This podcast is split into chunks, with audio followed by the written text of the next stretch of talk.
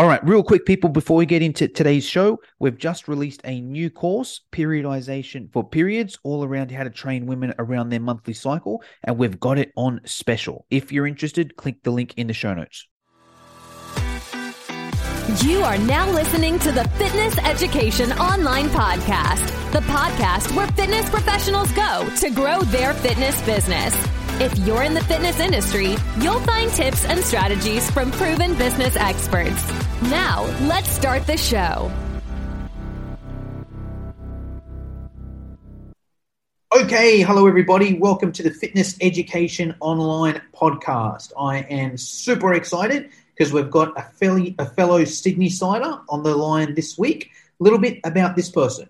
He's been in the industry since 2003 which at the time of recording this is about 18 years. Now, I think the average average um, time of personal trainers in the industry is less than 18 months. So for this person to do it in 18 years, that's pretty cool. There's there's probably people listening to this that weren't even born in, in 2003. He's been in the industry that long. He's the current owner of Vision Personal Training at Macquarie Park, and he's owned that facility for 14 years. So there's a few really impressive things there. To own a fitness facility in 14 years in a, in a um, space as competitive as Sydney is very impressive. Um, and also the fact that he's gone from PT to owner in, in three or four years is impressive as well. But anyway, without further ado, let me introduce the one and only Mr. Blake Eastwood. Blake, how are you? I'm good, Jono. How are you? Yes, I'm awesome. Uh, Blake, I like to start all my podcasts off with a quote or mantra that inspires you or fires you up. Have you easy one? one, mate, for sure. I've got um. While most are dreaming of success, winners wake up and achieve it. Yes, definitely something I live by. What does that mean to, uh, to you, Blake? Well, very much a, a morning person to start with. So, um, obviously, the role as a trainer, you know, we're, we're in here at 5 a.m. each day. Um, and I personally prefer to take a lot of my own training first thing in the morning. Um, so, I guess if you're sitting around in bed waiting, oh, should I get up now? Or should I do this later? Um, you're kind of already behind the eight ball. So, I guess, yeah, I'll get up and attack the day, um, get things done. Is uh, got to have the energy first thing in the morning and roll with it from there. Love it, hundred percent. I'm a huge fan myself. You know, I don't do any hands-on training anymore. Um, but when I did, huge morning person as well. And even now, you know, like I'll still wake up at five, I'll read for 45 minutes, I'll go and work out for, for an hour, I'll come back and do um, some blog writing or something like that. By 9 a.m., I feel like I've done more than most people achieve in their day, you know, and then obviously 100%. continue it on, but you can sort of, um, yeah. it's the best way to start the day. Certainly is, yeah. Get it, get out and get it done. So, yes. All right. So, Blake, let's get into it. I'm going to hand it over to you from here. I think there's two really cool stories there. I think the first cool story is, hey, you know, your your first job in the industry was Vision, uh, and then within four years you you open the studio. So let's start there, and even let's start where you want to start. But give us a, a yep. bit of background. You know, why did you start in the industry? Why did you pick Vision? Was it your first ever job? Was it Macca's and then Vision? Like, t- tell us that story there, and then we might stop once you, you you've taken over that franchise, and then we'll talk about how to be a successful owner. Beautiful, not a problem. So, yeah, so I actually uh, finished high school back in 1998, so I'm almost 41 years old now. Um, one thing led to another, and within six months of finishing HSC, I was actually a dealer at the Star Casino um, yeah, so you said Star Casino, you're like dealer. I was like, okay, this, yeah. this, story. well, uh, croupier is a technical term, but some people don't know what that is. But when you say dealer, some people look just as worried. So, yeah, I found myself dealing cards and spinning roulette balls and all those things um, from '99 through to actually 2004. So I actually overlapped the two jobs, which I'll get to in a minute. But um, always had a passion for health and fitness. Um, didn't get into the uni course that I wanted to, which was going to be sports science.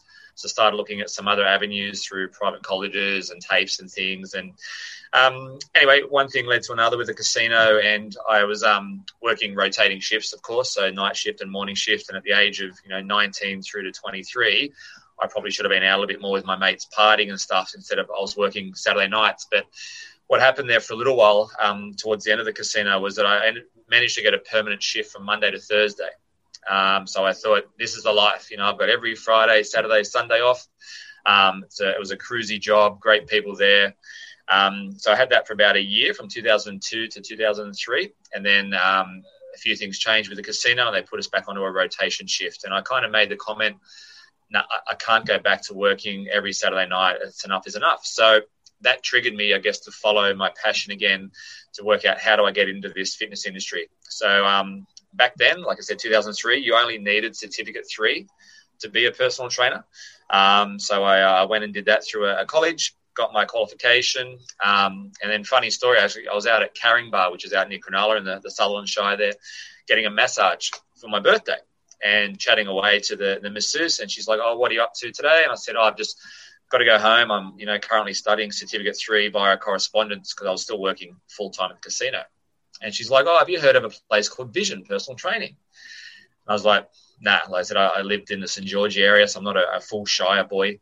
She said, Oh, you should go down and talk to the owner down there. There's a couple of guys own it called Andrew Simmons. And back then it was Jeff Jowett as well.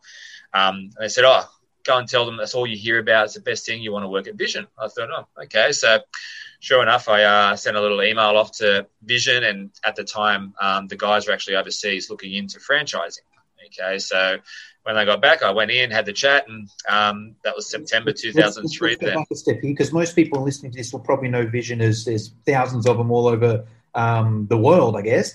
Back then, there was one in Cronulla. Is that right? Exactly right. Yeah. So Caringbah, that's still there today. That's our head office now, and it is the studio. But yeah, back in 2003, um, it was actually called Vision Personal Fitness Services as well. So there's a little bit of a name change later on, but that was the one and only business. Uh, there was no franchising, no and studios. There a lot of studios in general around in 2003, right? Would have been, you know, there's a lot of fitness first. There's a lot of, you yeah. know, um, uh, pools and aquatic centers, but it's not like now where there's, you know, there's F45 here and then someone a CrossFit there and then someone's opened up their own studio there. Like there would have 100%. been few. Yeah. They were few and far between. Yeah, you had your big commercial ones, of course, and like I said, still nowhere near as many as there are today. Hmm. Um, and I, I, guess that's why Vision um, wasn't on my radar. I hadn't heard of them. Um, like I said, I wasn't a, a, local to that area either. So um, yeah, like I said, went in there, met with the guys, um, finalised my qualification during the, the process with them as well. Um, and then yeah, so that was September 2003. I started there as a trainer.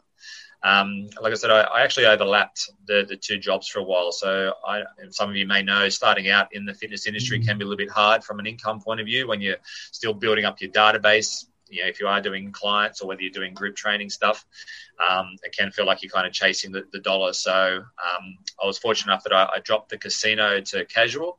So I, I just worked there on Sundays, um, and then I'd be working through the week, building up my database and learning the ropes um, with Vision. And then over time, it was about a year or so, I overlapped the two jobs. And then um, I just had to do one shift per month as a minimum to keep active with the casino. And then I think the following June, I decided that I'm comfortable. I was earning what I wanted to earn, and I definitely got myself, I guess, embroiled in the uh, the Vision family, and I was loving it. So I ditched the casino, and here I am.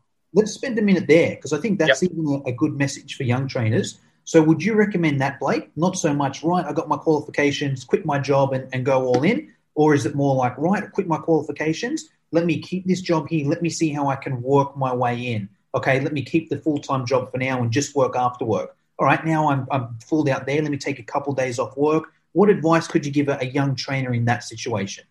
It's uh, it's a it's a bit of a tough one. I'll, I'll give you, I guess, pros and cons for both because I've mm. seen both sides of the fence there. So the issue with um, still working another job and depending on how many hours you're putting into another job, it's going to slow down mm. how quickly you can grow your clients with personal training. Because, for example, if I've got a, a new client comes into my business and they say I want to train every Monday, Wednesday, if you're my newest trainer, I would give them to you. But if you're working your other job, you're going to miss out. So it definitely slows down your growth. Um, so that's that's a con, you know. But the pro is obviously it's important that you can look after yourself, you know, from a uh, financial point of view. So if, if it means you need to balance some work over there to have that much income, and then balance obviously some personal training as well, and we want to see that there's, there's going to be some growth phasing in, um, it can work for you. But um, in saying that as well, like I said, on the flip side, um, I've had just as many trainers that have ditched their other work and they've gone all in with personal training, and I think that provides a real big hurt um, financially that they need to grow their database. They need clients. They need to earn more. So I've found over the years that those people are hungrier.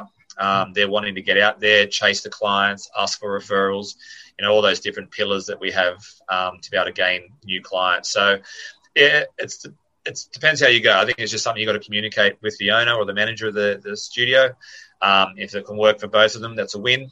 Um, I'd, I'd hate nothing more than see an awesome trainer come in, but financially they're not able to hold themselves and they've ditched their other job and then they actually leave the industry. You know, that's a, that's a huge loss um, for me as an owner, for me to see someone's potential in our industry, and as well for them. You know, they had hopefully every desire to grow into be a trainer, and then um, you know crash and burn, like you said, six months, nine months, whatever the life expectancy is. So yeah, it could it could work both ways. So hopefully, depending on where you're at, you can kind of figure out what way would suit you guys.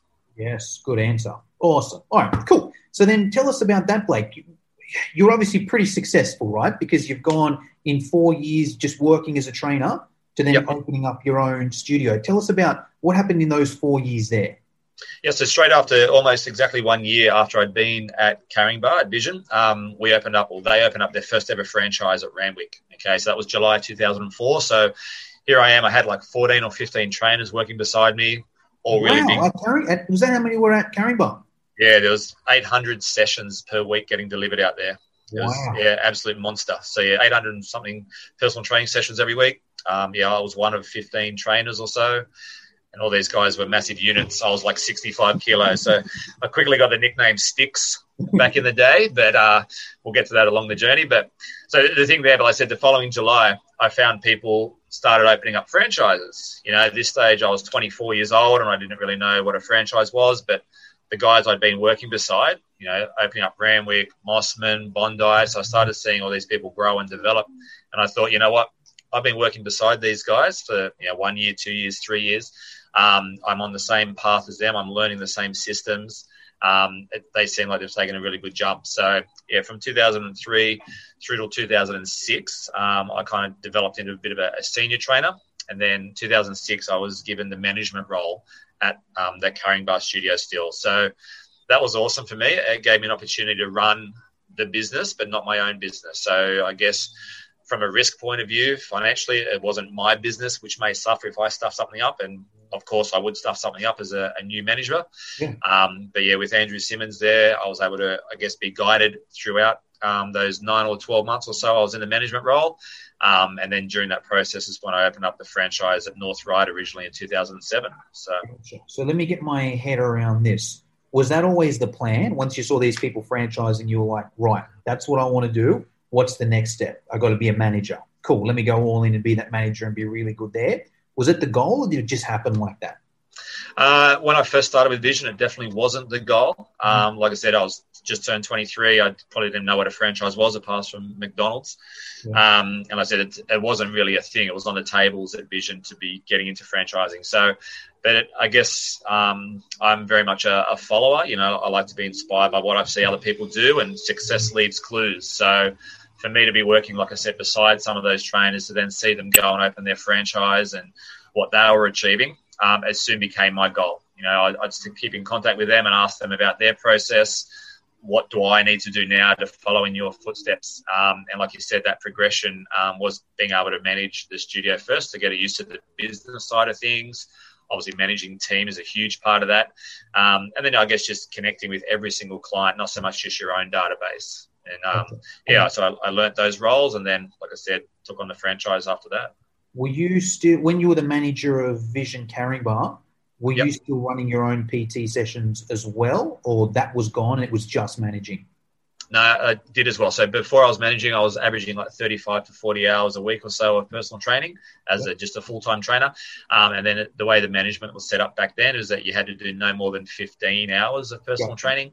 Yeah. Um, and then obviously the rest of your time was running the business and managing the team. So that that's a good question. That was actually one of the harder things. You know, you, you develop three or four years worth of relationships with some clients and then have to turn around and say, hey, unfortunately, I've got to go from 40 hours a week down to 15. And the way my 15 hours is looking, you're not going to be able to fit in with your schedule. So that, that was a bit of a tough talk, to be honest with you, trying to transition some of those people over to some of the other trainers. But um, again, there was a system and a process in place that they were looked after. I was still there, and um, hopefully it all went fairly smoothly. Love it. So, yes. All right. Cool. All right, from there, opened up your own um, studio. How was that? Smooth sailing from the start? Were there hiccups? What What can you tell us about that?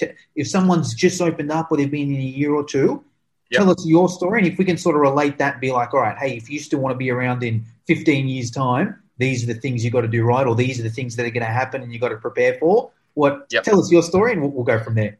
Mate, I think the, the hardest thing, like I said, was walking out of a, a studio doing 800 personal training sessions a week, going Yeah. into somewhere that was doing eight personal Yeah. training sessions. You know, the vibe, the bars, the energy that we all thrive on on that gym floor, um, you, you don't have that in a, a brand new Yeah. studio. You know, I had two trainers I opened up with, um, so two new guys that I interviewed and brought into the business with me. Um, and it's, it's very quiet. I wouldn't say it was lonely because um, obviously having the network around. Like I was the 11th studio in our network to open up, so there was already 10 other franchises. So a lot of communication with those guys about how they found it um, definitely helped in the early stages, and the support from head office was amazing.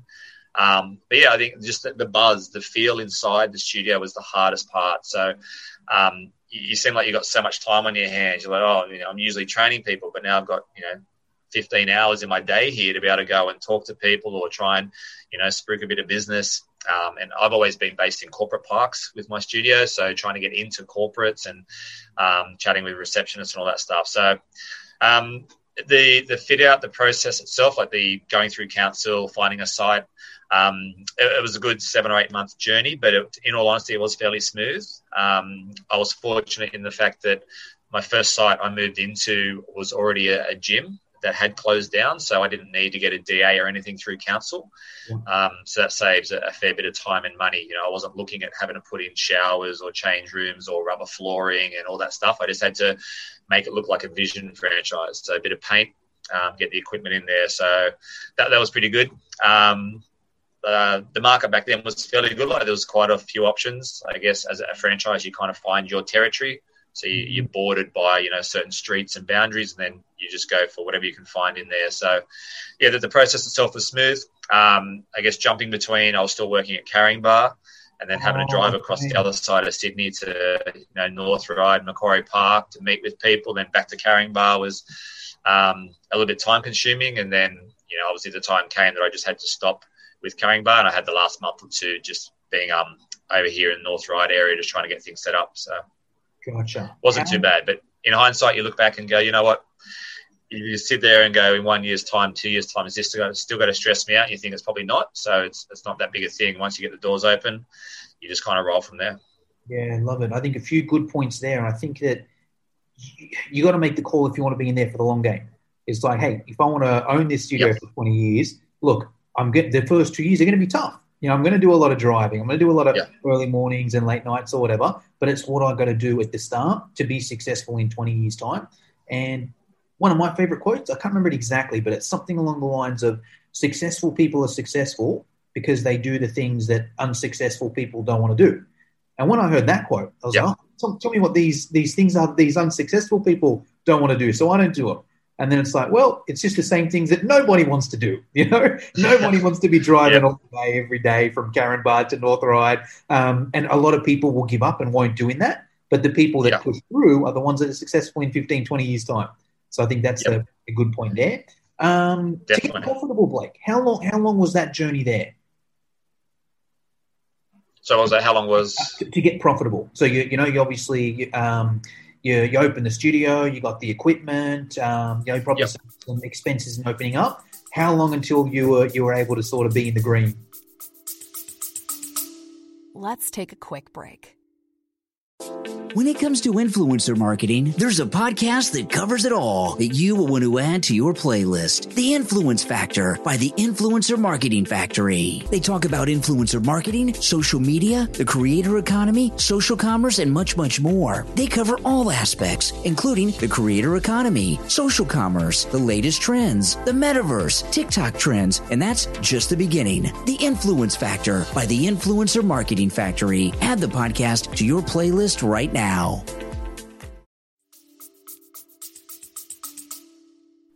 Uh, for me, it was about 15 months. Um, it's probably a bit of a, a slower start, to be honest. I was, um, yeah, I guess slow out of the blocks with different things. So for me personally, going out and you know facing businesses cold, like walking into businesses Mm. trying to get contacts, was not my strength. Yeah. Um, you know, if I'm face to face within my environment, I'm very comfortable. I can talk all day. But yeah, walking into, like I said, someone's office and just saying, "Hey, you know, I'm, I'm the new owner of Vision," that, that's something I'm not that strong with. So, I guess I relied on different forms of marketing, like through our websites, letterbox drops, newspaper ads, and things back then when people had newspapers. Mm. Um, so that, that was probably more of an avenue. But yeah, all in all, it was about 15, just under 15 months before we were um, yeah in the green, like you said. So um, it's a little bit behind the forecast. Um, to be honest, like the forecast can be anywhere from like six to nine months, depending on your fit outs and things. So there's a little bit of a slower start, but I guess like you just touched on, then what gets you through it is knowing what your end goal is. Mm. So knowing what you want to be doing in five years' time, ten years' time, fifteen years' time, and having that clear why, like why am I doing this? Why did I get into this? And knowing that you're not just going to come in in the first one year and open the business, go booming, sell and retire. So. Mm. Um, I said I was 27 when I opened the business, so I'd like to think I was still fairly young. Mm. So I had a bit of time on my side to push through. Yes, awesome. All right, cool. And then run us through those next sort of, um, you know, 10, 15 years. Was it just straight up from there, or were there any big challenges along the way? Yep. So what I don't recommend is getting or not getting married, but I got married the same year I opened the business. Whoa. So that was that was very stressful. So I opened in May 2007 and then September I got married. So only a few months into the business and then working out, you know, am I honeymooning? Am I should go should I go away? What's going to happen? So that was um that was pretty full on. And then the following year we actually had our first child. So the, the first year or two of actual business ownership, I had a lot of personal stuff going on. Um, you just the way it fell, you know, whether it's good planning or poor planning. But um, again, there's always going to be challenges. So um, yeah, once we got through that, um, the first few years were good. I started building a team. Um, so we've got a bit of a system at Vision in the fact that once your newest trainer gets around 10 or 12 hours of personal training a week, you should be looking for that next rock star.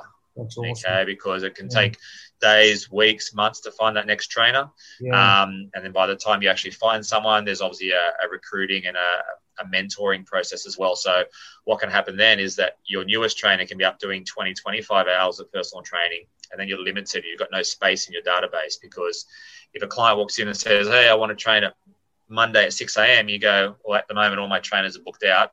You can mm. potentially lose a client. So, um, yeah, the two soon went to four, soon went to six trainers, um, which was great. Let's spend a minute there because I think there's some important points there as well. I love what you said, how you got to start looking now because uh, in our Facebook group at Fitness Education Online, that's probably the most common question is, okay. hey, I'm flat out, I need a trainer. You know, where yeah. can I find a good trainer? And it's sort of like, well, at the drop of a hat, you're gone. You know, like yeah. you should have the been. Good ones are busy already. Yeah, well, yeah, hundred percent. You know, it's like if you want to, like, there's, there's that lag time. If you want, like, those people that are making the post, it should really be, hey, what have you been doing for the last three months? Right? You should have been looking three months ago. And it's yep. almost, it is a bit hard because I guess you almost got to hire someone before you're ready to hire. Because if you don't, you're behind the eight ball. It's almost like I got to hire someone now. I might have to take a bit of a hit short term, but it's going to be better long term. Otherwise, you get to the point where you're turning business around.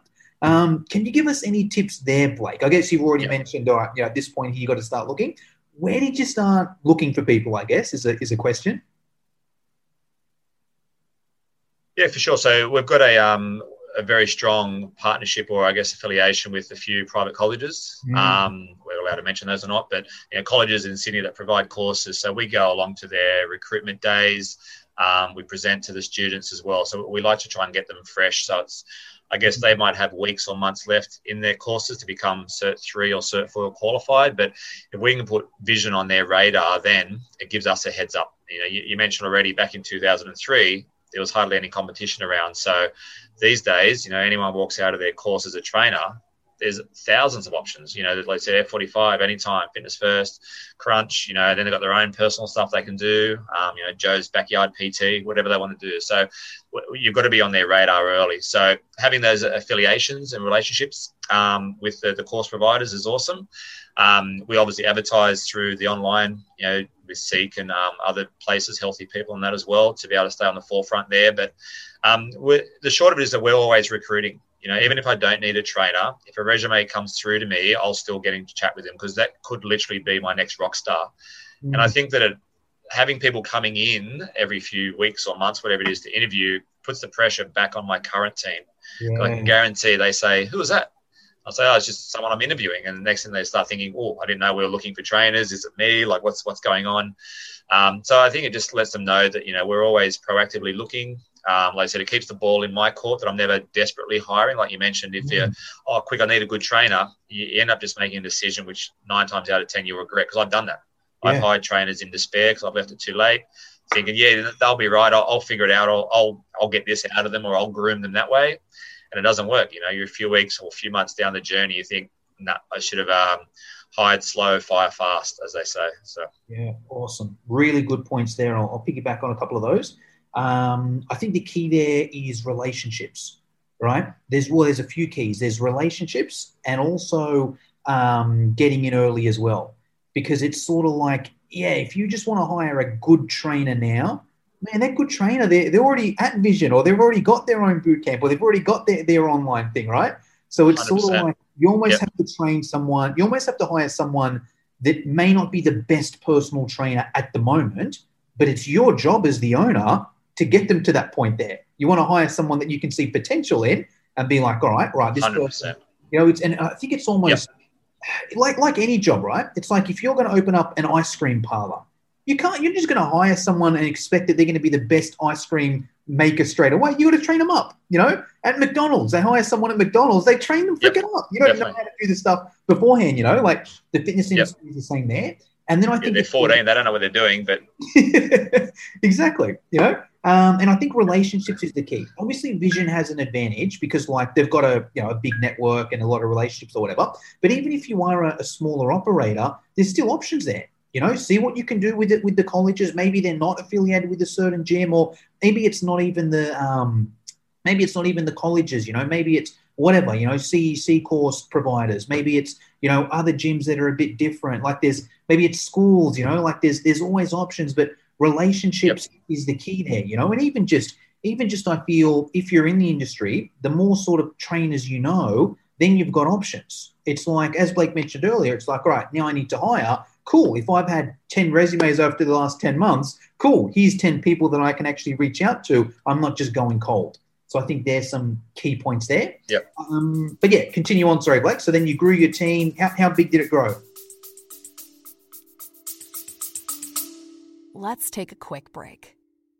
Hey, quick question for you. Are you someone who wants to be fit, healthy, and happy? And what if I told you you could get your dream body by simply just listening to a podcast? I'm Josh. And I'm KG, and we're the hosts of the Fit, Healthy, and Happy podcast. Listen, we get it. Fitness isn't easy. Carbs, no carbs. Just stop, okay? It doesn't have to be that complicated. And that's why we made this podcast. We get straight to the facts so you can become your best you. So the way to check us out is click the link in the show notes or search Fit, Healthy, and Happy podcast on any of the major podcast platforms. We'll see you soon.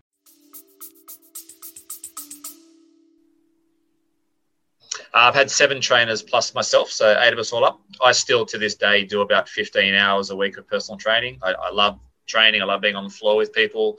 That's where the energy is. That's where the excitement is. So, um, like I said, the uh, the seven other trainers are more of the full time role. You know, they do 20, 25, 35 hours a week of training. So, so things rolled along nicely in there. Like I said, we're um, over in North Ryde, and then it came to my 10 year anniversary um, which was interesting. We had um, a bit of a, a change of premise um, with the lease and things. So I had a, a 10 year lease running there. Um, mm-hmm. Got to the end of that 10 year lease and thought now is a good time to look at moving. Um, and that was all agreed upon with the old um, landlord as well. They weren't looking to renew, and um, what they wanted from me was a little bit ridiculous. So I thought, you know what, 10 years in, let's get some new walls around us and move the studio. So that was an absolute nightmare. That was 2017. Um, I did that. So again, here we are. October will be four years I've been in this new site now. Um, but yeah, it was an absolute nightmare to be honest, trying to move the business. It's been established for 10 years. You know, we had 200 odd clients. Um, the team of trainers, like when do I tell them that we're moving the business so that they don't freak out? And, was it close enough, the two locations, that it could be same members, same clients, or not quite? Yeah, yeah, it's oh. literally 1.1 kilometers away from each other. Yeah, yeah. So oh. there is a there was a suburb change from North Ryde to Macquarie Park just because of the, the borderline, and I saw it as a, fresh start. But yeah, from um, building to building, it's literally 1.1 kilometers. So it was um yeah, no, was there's still some people use it as an opportunity to say, oh, you know what, that's too far away now, or you know, whatever. But um, that, that was a testing time. But like I said, people that would have cancelled anyway, right? Yeah, I think that's you just give them the excuse to okay, yeah, now I'll go. It was probably already on their mind for whatever reasons, whether it was a, a service or they just weren't getting what they wanted out of it. But yeah, as soon as you give them a little bit of a flag to wave, yeah, I think some people do that. So awesome. All right, so, so that was fun. But yeah, so four years here. Let's give us your your top three, Blake. Let's say someone's just starting off. They open their studio one or two years. What are the top three things you think that trainer or that business owner needs to do to be successful and to be around for the next 20 years? Yep. They need to get known in the community. Okay. Mm-hmm. Literally. So, as an owner, like, um, you know, I've visited other vision owners um, and I can be walking up the street from their studio with them. And just about every business owner that they walk past will yell out, Hi, Dave. Hey, Dave. Hey, Dave. You know, whether it's the baker, the news agency, the chemist. So I'm just walking along beside him going, clearly you've got a great reputation in this community. So whether that is you going out yourself, um, whether it is sponsoring people, just just being aware or making people aware. You know, I've always said I, would love to know that ten people walk down my um, Waterloo Road here where I am from the, the train station. I want to know that eight or nine of them at least know that oh, your vision's here. Even if they don't train with me, I just want them to know and recognize that red vision flag. So, um, but I think yeah, definitely get out and about. Make sure you know people know who you are, where you're at, and yeah, like I said earlier about the um, recruitment, it's all about that relationships. So the more people you can know, find networking groups. Um, that's probably the biggest thing. And like I said, get, get some good trainers around you because you, as an owner, you're probably an amazing trainer. But if you want to own and run the business, you shouldn't be doing too much personal training. You know, you need to get that, that team of trainers behind you. So um, just touching on what you said earlier, I'm a big believer in hire on attitude, not on skill. Mm. Um, like I said, I, you know, you can't change someone's attitude. I can train someone up to be the best personal trainer in the world, hopefully, with my experience. But if they're just not into it, or they're not connected, or genuine, or caring, or all those attitude kind of things, you know, it's, it's very hard to change that. So that's why we do tend to look for, I guess, fresh trainers out of their courses, um, so we can kind of groom them into the, the vision way. So. Relationships, biggest thing I think in the area. Um, Second thing, I think for new owners, have that five year and 10 year game plan. It, it, might look dark and grim in those first few weeks or months or even the first year or two, especially if we look out at the moment with what's going on with the lockdown and things. Um, but yeah, if you can have that, this is why I'm doing it and this is what I'm expected to go through this because in three years' time I'll be here or five years' time I'll be here. And just make sure you're constantly showing yourself or reading those goals. Um, as soon as you take your eyes off the prize and you're looking at the now and thinking, oh, it's too hard, I'm not going to make rent this month, or, you know, we didn't get 10 new clients this week, we only got six, uh, it can seem like you're, you're, digging a bit of a hole. Um, I think the third one, I guess, a little bit like I said about the community relationships, but just relationships with people in the industry as well. Like I said, I was fortunate enough that there was 10 other franchise I was already open for me as a vision owner. Um, so I was able to go and chat with them and say, what, what happened when this um, occurred. You know, that, that's my biggest thing I love about franchise yeah. is that no matter what I'm going through or what I will go through, I guarantee one of the other 56 studios mm. has gone through it as well. So a simple message, hey guys, a trainer just did this, or I just had a client do that, or my business did this. Within you know an hour or something, I, I guarantee someone else within the industry will come back to me and say, hey, I've been through it. This is what I did. So yeah, having that relationship both within your own industry as well as the community probably my three biggest tips, I'd say. Love that. Yeah, I, I used to be a part of a, fran- a boot camp franchise when I started off, and best thing ever for that same reason. And it was a niched one as well. So it was an outdoor boot camp focused on training women with about 60 different locations. And like, okay. I, I, took it for granted back in the time. Nice. I was like, ah, it's just a Facebook group, whatever, you know? But now, now I see I had that opportunity yep. that other trainers don't. Other trainers that go out and start their own boot camp and are just sort of out there on their own they just don't have the um, the support that I had back then. So I think that's that's huge. And I think even like anyone that wants to get into one yep. thing I like about Vision is their systems, where it's sort of like, all right, cool. You can start off as a trainer here. Look, it may not be the most lucrative at the start, you know, to be a trainer, but here's the progression. You know, you can progress to be a manager, and then yep. he can progress to go and open your own studio and then he can progress to maybe own two different studios, you know, and then there you're usually good in the, the system. But even if for whatever Definitely. reason you're not, and you go out and, and start your own for whatever reason, you've got those, re- you've sort of been eased into running your own business because you've had all that support along the way, which I think is a, a good system. Um, but hey, I want to be Yep. sensitive of your time, Blake. There's just a few questions I like to finish off with. Um, it's around, or one question, it's around mentor. Yeah. So I'm curious to hear who your biggest mentors have been. If you can break it down into three different ways a, um, a paid mentor, so someone that you've paid money to, you've done their co- their course or their um, coaching or whatever it is. An unpaid mentor, so someone that you haven't paid money to, but maybe maybe it's someone at Vision or it might be someone you follow on social media. And then a book that you recommend every uh, personal trainer should read if they want to be successful in the industry. Easy. All right. So, uh, paid mentor. So there was a, a gentleman in the Vision Network. Um, he's no longer in the network, but he at one stage owned five franchises. Um, he won franchise of the year with one of his businesses, and then he actually, whilst he was still running Vision, he opened up a bit of business coaching um, on the side. So um, I'd go and visit with him every week, and the accountability was huge. That's, that's the biggest thing I thrive on. You know, if I'm left to my own accord, sometimes I'll just I'll do that whenever. But um, I still remember one night. You know, I, I, I love reading, so I'll get to the book thing. But I remember one night before I was meant to catch up with him for our weekly meeting, I rang him and said, "Mate, I'm I'm falling short. There's no way I can read those 80 pages. I've got about 40 pages to go. I'm not going to get it done." And all he said was, "There's 11 and a half hours until we meet." You'll get it done. And he hung up on me. so, and I got it done, you know, just having that bit of pressure, same as the way personal training works. It's all about accountability. So um, he was huge and he understood vision. I, I have looked elsewhere at external coaches, business coaches, but you know, we've got our own lingo in here with ICs and GSs and all these acronyms within a business, as they all do. So, for someone within my um, own network to really understand the nuts and bolts was awesome. So that, that'd be him. I was with him for a couple of years. Um, unpaid mentor, I, I was at the rest of the Vision Network. You know, there's always people there I talk to, but I probably have to say my grandfather.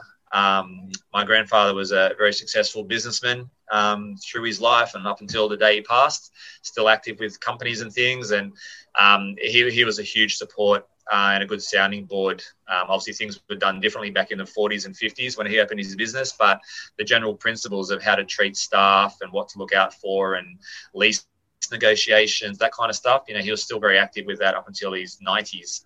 Um, so he, he, was really, really good. And sometimes you need that person outside of your industry or your vision yeah. um, to be able to talk to um, as well. So he was uh, definitely a, a, great sounding board for me. Um, and then the number one book I would say, especially if you're looking to go from a trainer into your own business, is the E Myth yes. by Michael Gerber. It's huge, you know. So that all about yeah, how to become an entrepreneur, get off the tools, um, you know, get in that helicopter looking over your business instead of being in your business. Um, it was huge, and that's funny enough. That's the, the very first book that Andrew Simmons gives you when you say, "I want to buy a franchise," or you know, "What's my next step?" It's like read this and start getting your mind ready. Um, and as you're probably aware of those that have read the book, the first few pages goes on to say how 90% of small businesses crash and burn in the first five years. And if they get through that, 90% of those businesses that last the next five years then crash and burn. And that's an American statistic, but uh, it's probably not too far off with the Australian numbers as well. So it's a little bit of scare tactic, maybe. But again, like I said, sitting here, what, 14 years um, with the business now, we've managed to get through that. So it's, it's a really good book, a really hard mind shift going from trainer, trainer, trainer, being hands on to then letting someone else get on the tools and you supervising. So, yeah, the E Myth for sure. Yes, I'm a huge fan of that book myself. That changed my life reading that.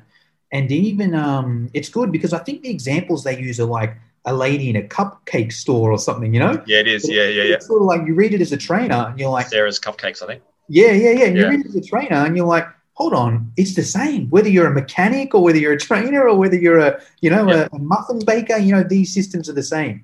Uh, I'm just curious. Can you give us one more book as well? Just because I, I, you mentioned you were a reader earlier. And yep. if you mention one of these books, it can also bring back to an earlier point as well. So I'm just curious, if you had to give us one more book, what would you say? That's a very easy one. I would say Who Moved My Cheese? Okay. So it's been an interesting one, but it's all about adapting to change. Um, so again, my my personality, I'm an SI personality profile, so steady, influential. Um, and steady people don't like change too often. Now, with the way the industry's been, like I said, 18 years almost in the industry, there's been a million changes and will forever change as a, we evolve. So I, I, had to get used to changing. So yeah, who moved my cheese? I think it's by Spencer Johnson. Spencer, someone. Um, quick little book, really easy. Um, that's a good one. Or I could throw another one in there. Any of the One Minute Manager series. Um, there's quite a few of those One Minute Manager books, they're really good um, for just getting to you know once you do get into that management position, how to deal with people, have those meetings on the fly, all that kind of stuff. And all these books were sort of first released 80s and 90s, right? Yeah, some of them are quite old. Yeah. Yeah. Well, that's like the old Think and Grow Rich and stuff like that. Well, yeah, that's what I was hoping you were going to mention as well, because there's some yep. like a lot of those books, especially the Think and Grow Rich, the How to Win Friends. They're literally hundred years old. And when you mentioned your grandfather and some of the principles are the same, that's an important thing as well. Obviously, now there's social media and there's a lot of new things that you need to know the the the technical side too. But yep. in terms of the principles, like 100 years ago, you know, 20 years ago, like the principles of people are still the same. It's just how can we implement it in a new new technology. So I think that's that's important there. Yeah, um, sure. But hey, Blake, that's pretty much all I wanted to, to get through today. Uh, you're down there at um, so Macquarie Park. It is officially right. Yep, Macquarie Park now. Yep. Awesome, cool. So if you're listening to this and you're a, a trainer, probably a newer trainer in the industry, you you like um, what Blake had to say, feel free to drop in and see him at Macquarie Park. If you're from that area, Macquarie Park, North Ryde, maybe you don't want to train there, but maybe you've got some friends or family that want to be there as members or trainers or whatever. Um, you know, pass them on to Blake. Blake, is there anything you want to finish us off with, or is there anything I should have asked but I, I forgot to, to ask you? Mate, no, all pretty thorough. Like I said, it's um, amazing being able to chat and reflect on what has been a, an awesome time in the industry. And like I said, hopefully I get a, a few people get a few things out of today, no matter where they're at on their own journey. But it's a very, very rewarding career. Um, and like I said, just keep your eyes on the prize and you'll get to where it is you want to go. So it's been very good, Jono. Very good. Beautiful. Thanks for your time, Blake. Thank you, guys. Take care. Thank you for listening. If you liked this show, share it with your friends, subscribe on iTunes, and leave us a five star review. For show notes and free training on how to grow your fitness business, visit www.fitnesseducationonline.com.au.